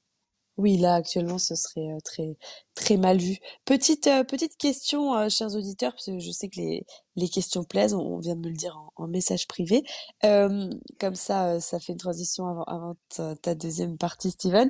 Est-ce que vous avez conscience qu'il y a finalement la guerre physique, certes, mais la, la guerre économique aussi? Est-ce que, est-ce que ça vous parle, ces, ces deux termes-là, pour qu'ensuite tu, tu enchaînes, Steven? Je répète ma question au cas où pour Juliette. Hein. Est-ce que euh, les, euh, les, vous, avez euh, conscience de, de la différence entre la guerre physique et la guerre économique? Est-ce que ces deux termes vous parlent? Juliette, est-ce que ça te parle? Et comme ça, euh, Nous t'écoutons, Juliette. Ou alors oui, nous, attendons. Oui, dis donc, Astrée. Juliette? Euh, oui, j'imagine, pour la guerre économique, vu qu'il y a plein de trucs qui sont, qui sont détruits. Hmm, Euh, alors, ouais. pas exactement. On, on attend peut-être un autre commentaire. Et comme ça, ensuite, Steven, tu pourras continuer avec ce, cet exemple que j'ai bien aimé, que tu m'as donné hier. Est-ce que quelqu'un a une, euh, a une inspiration par rapport, voilà, à cette différence euh, guerre physique, guerre économique? Nous avons qui là? Nous avons Juliette, Astrée, Cricri, Marjorie, Andrea, Le Blaison. Ah, je crois que là, ça, ça, ça n'inspire pas ce- cette question. Ah, si, quand même. Juliette reprend la main. Bah, je sais pas, euh, il doit y avoir plein de d'usines euh, qui sont, qui sont détruites, ou même euh, tous les, les champs de blé, je sais pas. Oui, tout à fait. Ça, ça, ouais, ouais, c'est, c'est la guerre, du coup, euh, Ça, c'est plus la guerre physique, effectivement, euh, de détruire quelque chose en disant ça y est, c'est cassé, euh, c'est plus utilisable, on passe à autre chose. C'est plus une guerre physique euh, Exactement. que la guerre économique. Et cri-cri. Oui, quand je, quand je pense à la guerre économique, je pense aux sanctions qui sont prises contre la Russie, qui ont des impacts Mhm. finalement euh, sur plusieurs pays euh, dans le monde. Tout à fait. Ouais, Ouais. c'est ça. C'est ça. C'est, on parle plutôt de l'onde de choc euh, de ces, et de ces, de ces, voilà, de ces crises. Non, pas du tout, mais de cette, euh, de ces, des sanctions. Ah, je vais y arriver, Oui. désolé, ce soir. Effectivement, des sanctions, ouais. Hmm. Juliette On va écouter rebondit. Sûrement, Juliette. on, on occupe les, les hommes à, à faire autre chose. Hmm, non, c'est une idée aussi. Ah, C'est une ah, idée. ouais, Du coup, s'il n'y a plus personne au champ pour travailler, effectivement, ça va être compliqué euh, de vrai. produire. Bien vu. Ça, ce serait plutôt euh, dans la guerre physique? Aussi, ce serait dans la guerre physique, oui. Oui. Marjorie? Pour moi, ce sont plutôt les, les sanctions économiques qui ont été prises euh, contre la Russie pour la faire euh, revoir ses positions. Tout à Effectivement, fait. ce Ça, c'est la guerre, euh, la guerre économique. Ouais. Là, du coup, on y est. Mais on parle plus de cette euh, guerre économique-là au sens quotidien, qu'on va commencer à avoir de plus en plus, entre guillemets.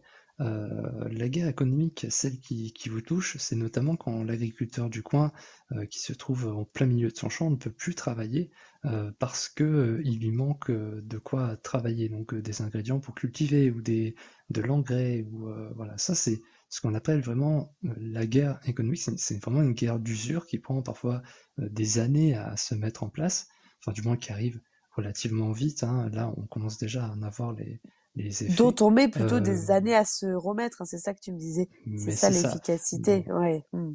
Voilà, dont les années euh, pour s'en remettre sont euh, très rudes derrière, puisqu'il faut euh, quasiment revoir tout le système, quoi. Remettre les, remettre un pont une fois qu'il est cassé, c'est beaucoup plus compliqué. Euh, Ouais. Donc c'est ce qu'on voulait dire, à part euh, notamment euh, la guerre économique et euh, l'effet qu'il y a en ce moment sur les cosmétiques, c'est que justement, il faut que notre alimentation, enfin notre agriculture puisse nous nourrir en tant que pays, que ça puisse satisfaire la population, mais aussi eux, qui puissent ne pas être non plus trop pénalisés pour éviter de fermer, pour éviter de se retrouver à devoir, euh, à devoir euh, abandonner des postes ou quoi, euh, qui sont pourtant valorisés, valorisables au quotidien, et que des gens comptent dessus.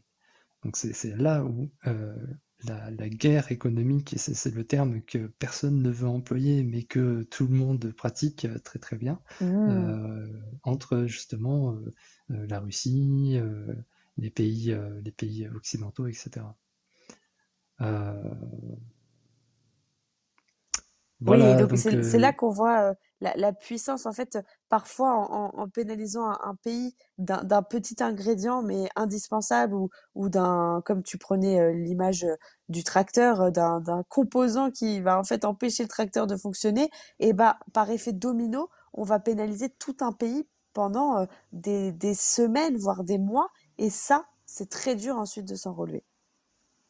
Exactement. Et donc, plus les groupes sont grands, et plus ils auront euh, de facilité, je pense notamment à L'Oréal.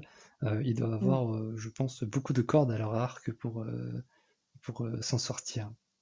Ouais, et ouais. donc, ça me permet de faire une méga transition parce que plus le groupe est grand, plus il va pouvoir, comment dire, pallier aux difficultés financières qui imposent, qui sont imposées par cet événement, notamment en Ukraine. Et on pense pas beaucoup, mais quand même un petit peu euh, au fait qu'il n'est plus possible de survoler la Russie et l'Ukraine euh, oui. suite aux différentes interdictions de, de survol. Euh, Mm. et ceci a un impact direct sur le prix des cosmétiques ou même le prix des meubles que vous cherchez à acheter à but, par exemple, pour ne citer que eux, car le- les, les délais de trajet sont bien allongés, de 2 à 3 heures, notamment en avion, ce qui euh, fait que euh, bah, du coup ça coûte plus de kérosène, et comme tout augmente, eh ben, le coût du trajet augmentera d'autant plus. Du coup, Et, ça se et en plus, à la caisse. Oui, non seulement ça veut dire que le, le trajet en lui-même va, va coûter plus cher en, en, en, en carburant, pardon, mais en plus ça veut dire qu'on va pouvoir faire moins de vols dans une même Mhm. journée par rapport à avant, donc qu'on pourra euh, transporter moins de marchandises. Donc la loi du, du marché fait que dans ce cas-là, le, le, le prix augmente évidemment puisque ça crée un, un petit effet rareté. Donc compliqué. Et exactement. Du coup, euh, Alice, je vais te laisser euh, continuer notamment sur euh, la partie packaging. Et question qu'on pourrait poser à, à nos auditeurs, c'est à votre avis, euh, chers auditeurs, quels sont euh, les éléments qui composent le packaging qui pourraient notamment être très problématiques et, et beaucoup augmenter les prix euh, des cosmétiques que nous utilisons tous les jours?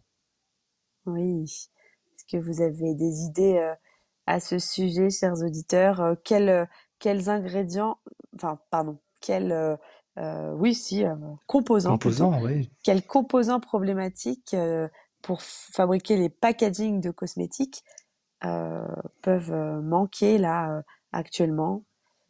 Est-ce que Mm. quand, quand vous pensez à votre produit de beauté préféré, de quoi est-il composé? Ça va peut-être être plus plus facile Mhm. comme ça. Je pense que la réponse va vous étonner. ou du moins à minima vous intriguer, euh, sachant que euh, c'est ce qu'on pourrait euh, se dire, mais pourquoi on peut pas euh, facilement en produire localement, C'est vrai, ouais. Mais tout n'est pas si simple, malheureusement. et oui, dans, dans un monde, euh, dans une société mondialisée, finalement, dans un commerce euh, comme Oui, ça. très Ah, étriqué. on a Mm.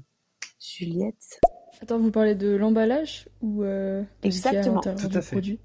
Alors ouais, le packaging, ça va être le, le contenant et euh, tout ce qui, tout ce qui est autour du, du produit pur que tu utilises. C'est ça. De quoi est-il constitué? Si tu penses à, je sais pas, ta crème hydratante par exemple de ce matin, de, de quoi son, son packaging était constitué. Astrée Euh, je dirais plastique, aluminium peut-être. Euh, Parfois carton, mais bon, c'est plus rare. Euh, bambou. Ah, euh, deux bonnes réponses sur quatre. Enfin, Mhm, par pas rapport à notre crise ukrainienne. Juliette Ok, bah du plastique. Hmm.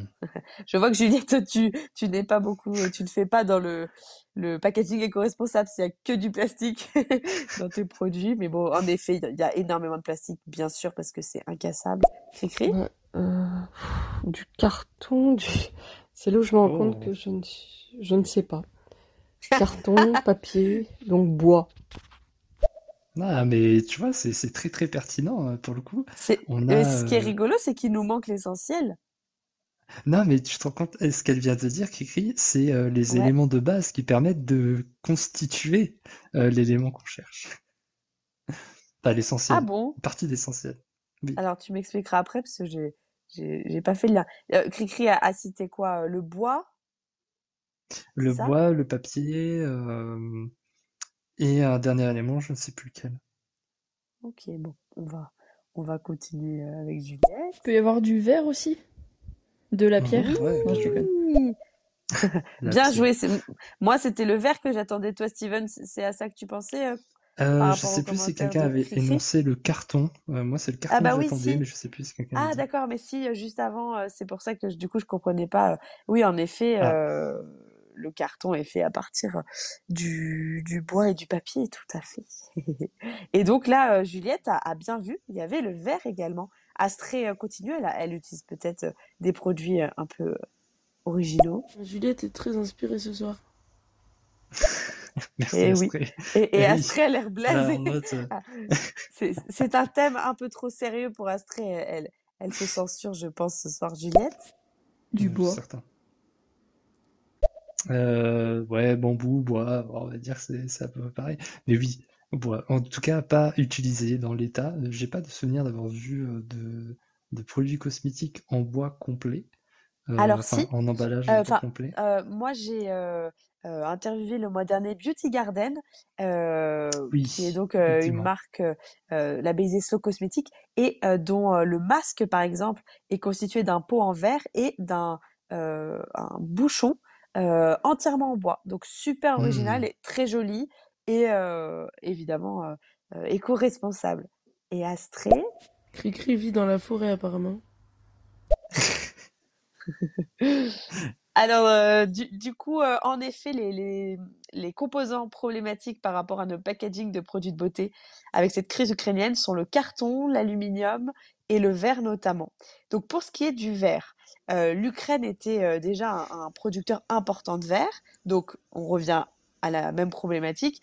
Quand un pays comme l'Ukraine est en guerre, euh, ses usines ne tournent plus puisque à la fois les gens sont euh, occupés à faire la guerre, comme le disait euh, Juliette, mais en plus les, les, les usines peuvent être bombardées, donc tout, toute la, toute le, tout le tissu industriel peut être pénalisé comme ça. Et du coup, en effet, les marques de tous les secteurs d'ailleurs vont déporter leurs achats de verre, par exemple, vers d'autres pays. C'est le cas en France, on a des producteurs de verre, mais tout d'un coup, ils ont énormément de demandes avec ces, entreprises qui continuent à avoir besoin de verre et qui vont se euh, déporter vers, euh, vers eux, chez eux. Et euh, les usines, dans ces cas-là, n'ont pas forcément la capacité de répondre à toutes ces demandes, donc les prix vont augmenter. Et la loi du marché, c'est ça. Quand l'offre baisse face à une demande qui, est stable, les entreprises cosmétiques continuent à avoir les mêmes besoins, et ben l'offre en face, la production de verre ayant été euh, réduite, le prix monte automatiquement. Et parallèlement, pour ce qui est du verre toujours, euh, sa production nécessite beaucoup de gaz parce qu'il faut le faire fondre. Et évidemment, c'est la Russie qui fournit, euh, chers auditeurs, vous savez peut-être, tiens, on va, on va faire deviner, combien de pourcentage du gaz utilisé par l'Union européenne provient de la Russie avant la crise ukrainienne. Est-ce que vous connaissez ce, ce pourcentage? En tout cas, euh, je continue le temps que vous me donnez cette réponse, puisque ce pourcentage est assez important, euh, vu que la Russie voilà, nous fournit un- une grande partie du, gaz utilisé par l'Union européenne. euh, on, a eu euh, un effet euh, de, hausse des prix parce que l'Union européenne commençant à essayer de, de se fournir dans d'autres pays euh, en ce qui concerne le gaz pour moins financer la Russie, euh, le, le prix du, du gaz, le cours du gaz international mondial a euh, beaucoup, euh, beaucoup augmenté. Et donc, en- pour euh, fabriquer le verre en l'occurrence, on a besoin de gaz, donc le coût a euh, mécaniquement augmenté. Cri-cri. Je crois que c'est 40%, mais la France, euh, 20% uniquement de mémoire. Bien joué, Cri-cri. Juliette Je dirais mille. 40%. Bah super. Bien joué. Et on monte à 55% pour l'Allemagne. Donc, on, a vraiment des disparités dans l'Union européenne vis-à-vis de cette dépendance concernant le gaz russe. Mais quoi qu'il en soit, l'Union européenne ayant décidé du coup de, de réduire son, son utilisation du gaz russe pour se tourner vers d'autres petites alternatives qui peuvent exister ailleurs, le cours du gaz à l'international a monté et par effet domino, le prix du, verre, par exemple, a monté aussi. Donc voilà pour ce qui est euh, de ces euh, matières premières, à la fois ingrédients et ensuite packaging. Et maintenant, au niveau euh, des marques labellisées slow cosmétiques, vous savez que je m'intéresse beaucoup à ces marques engagées de beauté naturelle, donc je voulais en parler un peu aussi. À votre avis, chers auditeurs, ces marques qui se fournissent principalement près de chez elles, hein, c'est une des, euh, euh, des valeurs prônées par euh, le label So Cosmétique, de, de, d'essayer en tout cas au maximum d'utiliser, de, s'approvisionner, de se sourcer près de chez soi pour limiter le- l'impact écologique que, que suscite le transport. Est-ce que ces petites marques, du coup, qui se fournissent près de chez elles, sont épargnées par ces tensions sur les matières premières? Qu'est-ce que vous en pensez? Est-ce qu'une marque, j'ai cité Beauty Garden, qui euh, est donc euh, euh, dans le sud de la France et crée ses produits avec des, des de- dans son jardin d'ailleurs, avant de le mettre dans des contenants venant de fournisseurs dans, dans la même région, est-ce que cette marque va être impactée ou est-ce qu'elle sera épargnée du coup par ces tensions qui pèsent sur les matières premières? Qu'en pensez-vous? J'attends une réponse. Est-ce que tu peux euh, lancer Steven, s'il te plaît? Allez, c'est parti. Selon moi, oui, elles sont euh, moins impactées, en tout cas, beaucoup moins, dans la mesure où, effectivement, elles font appel aux, aux, aux ressources locales. Alors, euh, oui, c'est exactement ce que je me disais au départ, tout à fait. Est-ce que quelqu'un a autre chose à ajouter à ce sujet? Moi, en tout cas, oui, je m'étais dit, leur force face à une telle crise, c'est qu'elles s'approvisionnent, elles s'approvisionnent, pardon, le plus possible en local, près de chez elles, donc elles n'ont pas besoin d'aller chercher des ingrédients à l'autre bout du, monde ou de l'autre côté du continent, en Russie ou en Ukraine. Qu'est-ce qu'en pense Juliette? Euh, c'est pas évident, mais oui, j'imagine que qu'elles sont un peu moins impactées si, bah déjà si si elles ont un autre euh, emballage. Alors, en fait, Mhm. ce qui se passe du coup, c'est que non, malheureusement, euh, elles sont très impactées euh, aussi. J'ai posé la, la question euh, à une de, de ces marques labellisées So Cosmétiques qui m'a répondu, toute l'industrie est impactée avec des tensions sur les approvisionnements et des augmentations très importantes des prix, carton, emballage, transport, on l'a cité. Et au niveau approvisionnement, même si c'est local, le marché, lui, est mondial. C'est un peu ce que ce qu'on qu'on disait tout à l'heure avec le verre. Les tensions redescendent jusqu'au niveau local parce que tous ceux qui se sourçaient euh, pour euh, leur, euh, leur huile, par exemple, de blé ou tournesol en Ukraine, ne peuvent plus se sourcer là-bas et du coup viennent acheter aux producteurs locaux en France ce qui euh, les met en compétition donc euh, avec ces petites marques qui elles avaient euh, leurs fournisseurs habituels. Donc il y a forcément euh, un impact euh, au, au niveau lo- local aussi. Et en fait, certes, ces, enfin, ces entreprises euh, sont, travaillent avec le même fournisseur et ne vont pas du coup euh, perdre leur fournisseur comme ça. Mais ce que me disait euh, Chantal Soutarson du podcast Beauty Toaster, euh, c'est que ces petites marques qui achètent par exemple un fournisseur donc de verre, de carton, d'aluminium, elles risquent de ne pas être prioritaires en ce moment parce qu'elles passeront en général après les grandes commandes de grands groupes, puisque pour un fournisseur, c'est plus intéressant de de fournir avant tout un gros paquebot qui nous fait une commande énorme plutôt que plein de petites euh, euh, entreprises. Donc c'est là que ces marques seront elles aussi, euh, enfin seront même plus sujettes à une éventuelle pénurie. Je ne sais pas si vous êtes étonnés de, de ça, du coup, euh, euh, Juliette et Cricri, qui vous êtes euh, positionnés par rapport à ça. Toi, toi, Steven, ça tu, tu avais réalisé ou pas? Avant qu'on se penche dessus oui, j'avais réalisé, j'avais réalisé, euh, ne serait-ce que par euh, un producteur d'huile de tournesol qui était passé à la télé et qui disait justement Ah oui. que euh, c'était devenu très très compliqué de fournir la demande, enfin de répondre à la demande et que son cahier, euh, son cahier de, de- de livraison était complet. Euh, et même Ah au-delà oui. de ça, qu'il allait finir sa production très très en avance cette année parce que euh, sécheresse et parce que justement il fallait cultiver en avance Oui, le plus d'accord. possible pour répondre à la demande. Ouais, qui avait euh, explosé. Hmm. Ouais, Mhm. ouais. Alors, Cricri, Oui, ça me paraît euh, compréhensible, effectivement. Et je trouve ça euh, pas tout à fait normal, mais euh, voilà, je, je comprends. ouais, business is business, mais euh, c'est un peu, euh, c'est un peu dégueulasse, quoi. Si, si des petites marques en plus euh, ont, ont une certaine fidélité vis-à-vis d'un fournisseur, euh, c'est sûr qu'on on espère que qu'elles soient, qu'elles restent quand même, euh, enfin que leur commande ne soit pas supprimée, quoi. Juliette? Ouais, il y a une certaine euh, logique finalement. Et bah dommage pour ces petites marques. Ouais, carrément. Et du coup, euh, j'ai rencontré lundi lors du euh, congrès euh, du spa Marie, que je vous citais tout à l'heure, de la marque Natural Beauty Garden, et elle me confirmait en effet que leur problématique à eux est au niveau de l'huile de tournesol déjà, parce que Beauty Garden l'utilise pour réaliser ses macérats, et ainsi euh, l'huile de tournesol euh, est bien en pénurie actuellement. Donc, euh, pour leur part étant une marque plutôt à taille humaine, leur stock leur permet de tenir jusqu'à la fin d'année. Donc là, pour le moment, il y a, y a, y a pas de, de vrai euh, problème par rapport à ça, si la crise ne s'éternise pas évidemment.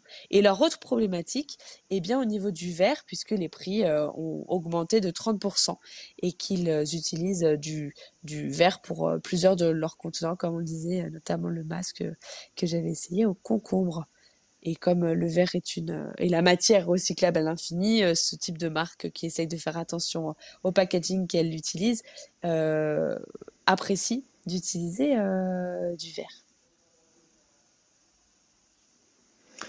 Et oui, parfait. Comme ça, c'est sûr que euh, c'est joli, mais du coup, compliqué à produire. Exactement. On peut, on peut donc, j'attends que tu, que tu conclues la, la dernière question. Et donc, du coup, euh, chers auditeurs, qu'est-ce que vous avez retenu euh, de tout ce que nous venons de discuter? Quels sont les, les points qui vous ont étonné, euh, ceux sur lesquels vous aviez déjà connaissance? Est-ce que vous partagez, est-ce que vous pouvez nous partager votre ressenti euh, face à ce qu'on à ce qu'on s'est dit ce soir?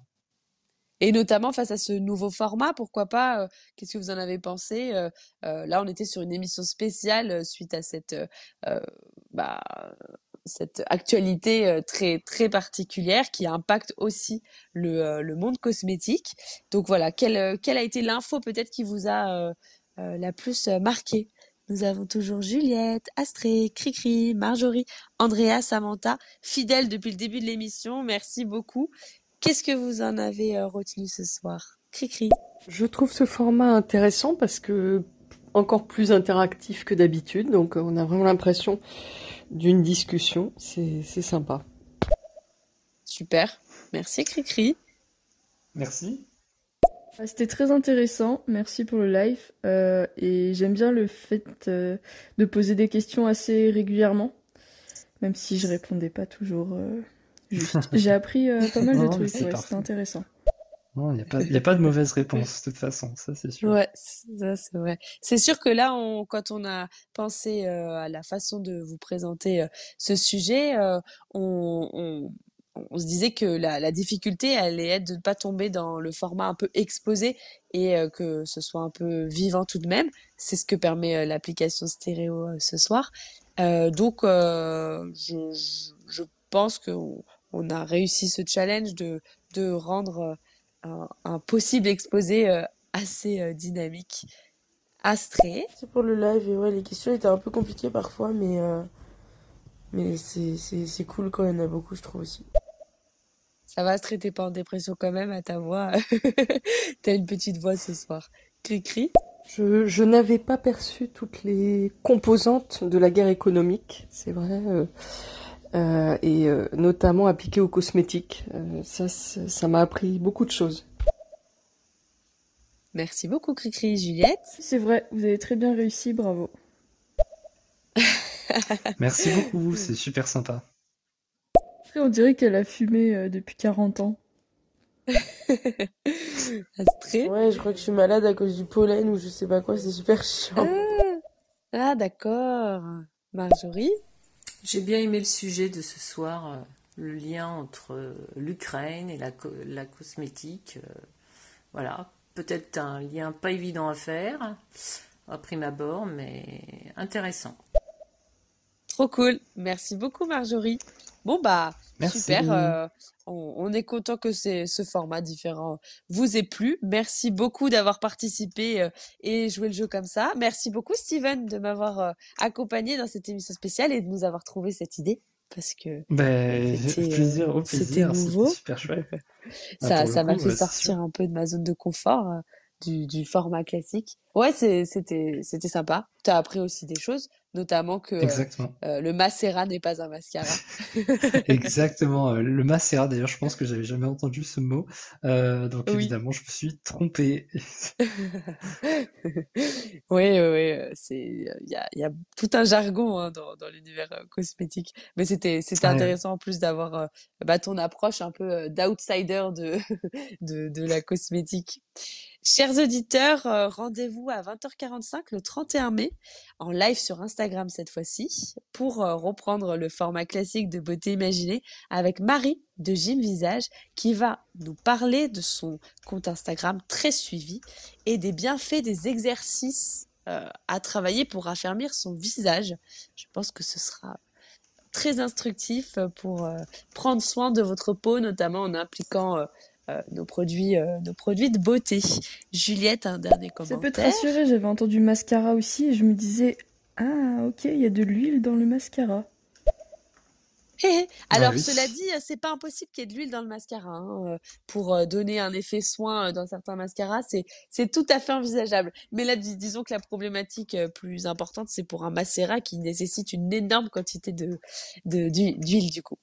Eh bien, merci à tous. Merci Steven encore. Et puis, euh, à bientôt sur Beauté Imaginée. Rendez-vous sur mon À blog beautéimaginée.com pour plus d'infos Merci beaucoup, merci beaucoup pour, pour votre écoute.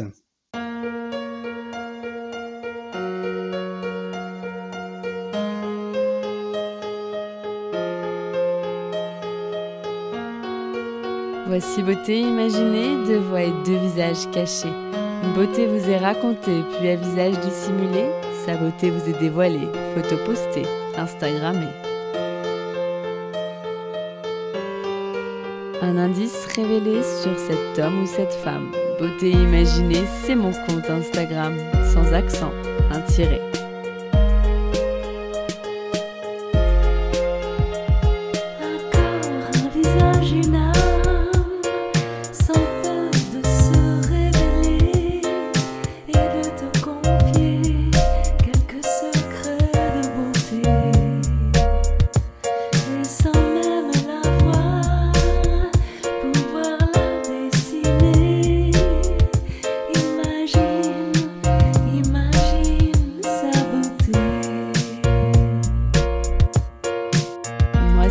C'est à visage secret que je me plais à questionner lors de mes lives un invité. Et j'espère, moi, vous inspirer et j'aspire à vous transporter. Autour d'un thème, vous présenter comment l'invité parle beauté. Ses habitudes même banales, j'attends pas du phénoménal. Je qu'on découvre son idéal de beauté, sa routine normale. Mes chers auditeurs, bienvenue sur Beauté Imaginée. J'espère vous avoir convaincu que j'aime quand vous participez. Allez cliquer pour commenter quand j'interviewe mon invité sur son approche de la beauté. Тело, лицо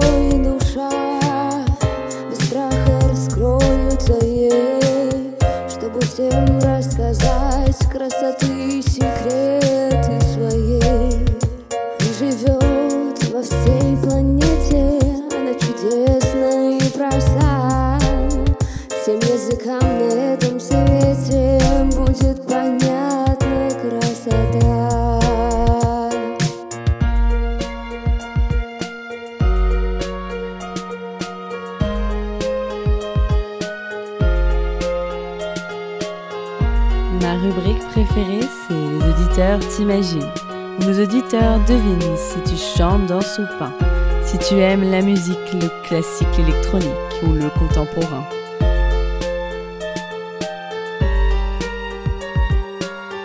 Mes auditeurs estiment si tu fais plus ou moins, que ton âge à ta voix et à ton expérience, à tes produits, tes choix, tes avis, tes exigences, partagés en transparence.